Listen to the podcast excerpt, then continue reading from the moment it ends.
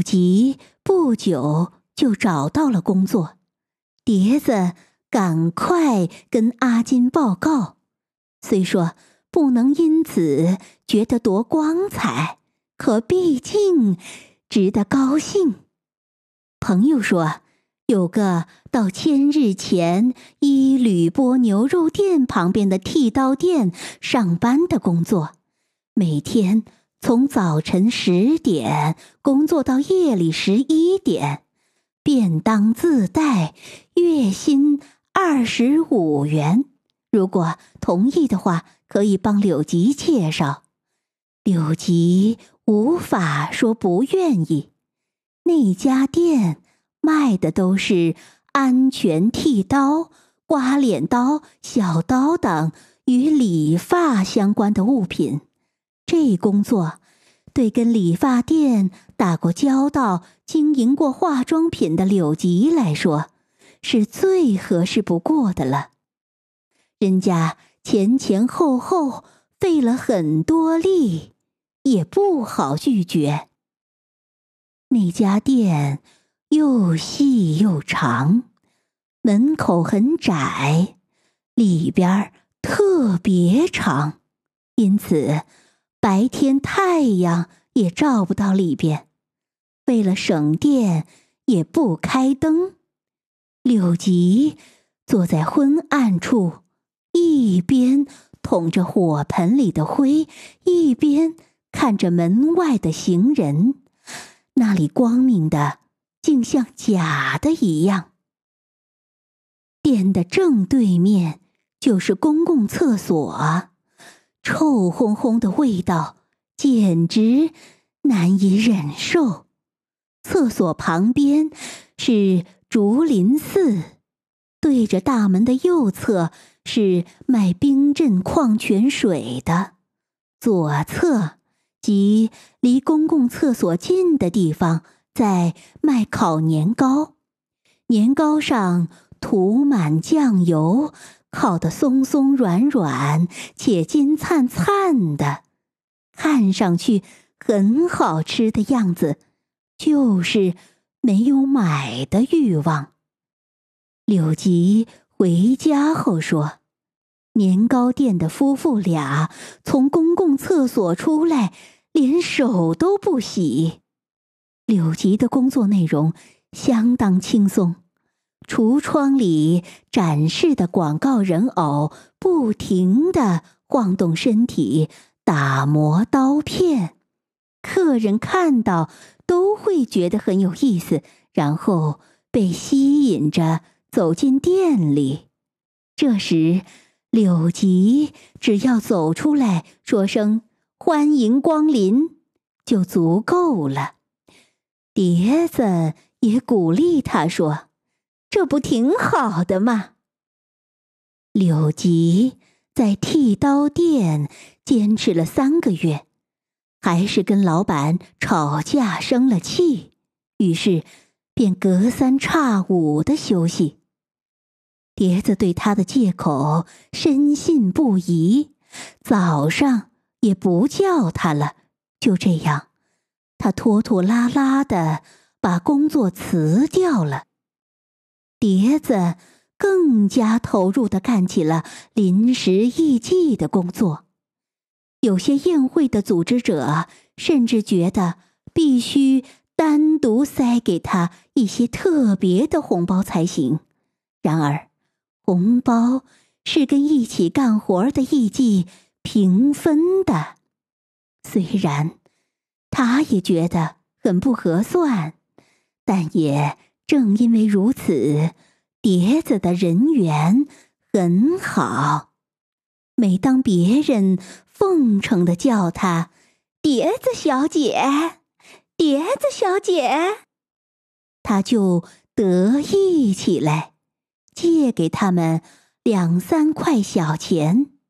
不过刚借完就后悔了，又不好明显的催促，只能说些好听的话，暗中让人家读懂快点还钱的意思。5毛钱都会让碟子的心如针扎似的疼，唯独柳吉要零花钱的时候，他总会大方地递给他。柳吉每天百无聊赖，尤其是偷偷到过梅田新道之后，那浮生闷气的样子尤为明显。碟子注意到了这一点。老父亲不愿恢复父子关系一事，大概是柳吉郁闷的原因。这一方面让碟子暗地里松了口气，另一方面也更加重了他的精神负担。因此，明知柳吉经常到咖啡馆去，他也尽量提醒自己不要吃醋。他默默地把钱递给柳吉时的心情，并不如别人想象的那么轻松。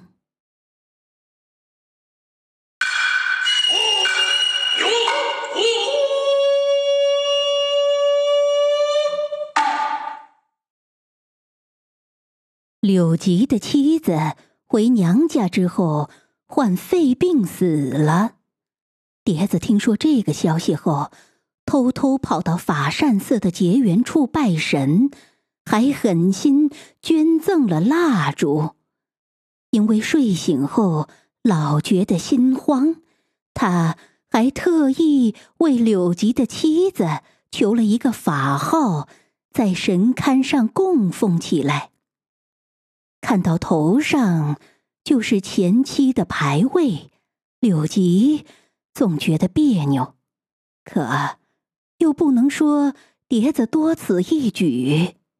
柳吉很聪明，他知道说了就会闹矛盾，反倒会引起麻烦，他也从未当着碟子的面拜过。碟子每天早晨都要把佛龛的花儿换掉，忙碌得一刻不停。2年后，积蓄已经超过300元了。碟子想起当艺妓时候的事，便向重吉打听：“已经全部帮我还清了吗？”“当然，放心吧，看。”仲吉说着还拿出了证明。母亲阿晨还兼职做些赛璐珞人偶，弟弟信一也帮着卖报纸。碟子虽然知道这些情况，可一想到他们究竟是怎么样才替自己还清的债务，就不由得眼角发热。他终于主动地给了弟弟5毛钱，阿晨3元，仲吉5元。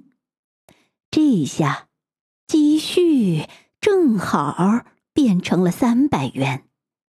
这期间，柳吉找艺妓作乐，花了约100元，存款又减少到了200元。碟子哭都没处哭。傍晚，他关着灯，坐在6铺席大的小黑屋的正中央，一边抱着胳膊耸着肩膀喘着粗气，一边凝神盯着纸拉门上的破洞。柳吉也不去舞，被碟子用3味线拨片弄得伤痕，只是呆呆地坐着。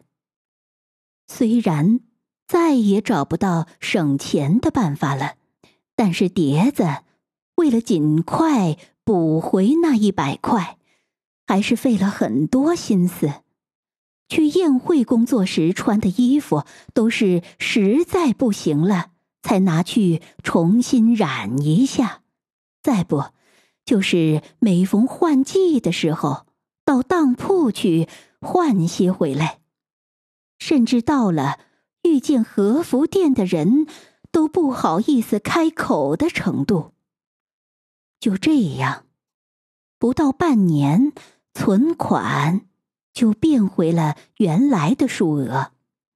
碟子心想，一直借住在二楼会被人家看不起，不如借此机会租一套房子，做些烤红薯之类的生意吧。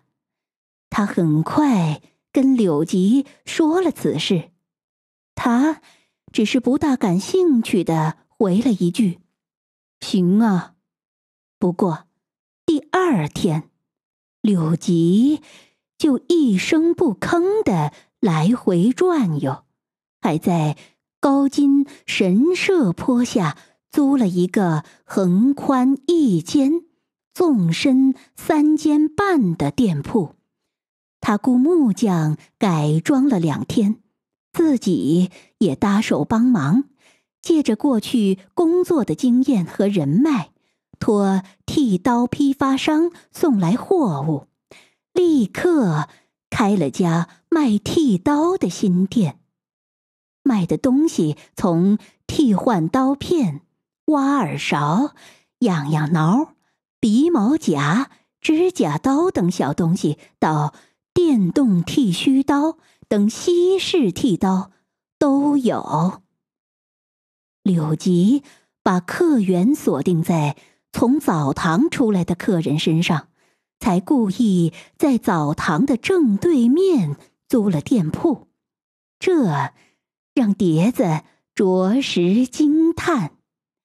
开业的前一天，一起做临时艺伎工作的同伴们送来了一座钟当贺礼。碟子说欢迎时的语气都大不一样了。为了表扬柳吉，他还说丈夫总算肯踏踏实实的工作了。柳吉挽着袖子忙忙碌碌地擦着货架，那身影看上去还是不大像个真正的男人，可女人们都很感动，觉得只要维康先生本人愿意，也还是能干活的。开业的当天早上，碟子干劲十足地坐在店里，恨不得在头上缠上头巾。晌午时分，柳吉小声地嘟囔说：“客人怎么不来呀？”碟子对此毫不理会，只是眼睛瞪得像盘子一样大的死盯着外面的过路人。过了中午，终于来客人了，卖掉一片剃须刀片，收了6钱。夫妇2人齐声说着：“谢谢惠顾，欢迎再次光临。”服务热情的反倒让人有些不舒服，不知是风水不好还是新店的原因，那天只来了15个客人，而且买的全是些刀片之类的小东西，营业额总共还不足2元。老顾客怎么也抓不住，接连好几天卖的都是些挖耳勺和刀片之类的小东西，营业额少得让人寒心。2人也不知还有什么能聊的，只是面面相觑，无聊的看店，这更让他们感觉耻辱。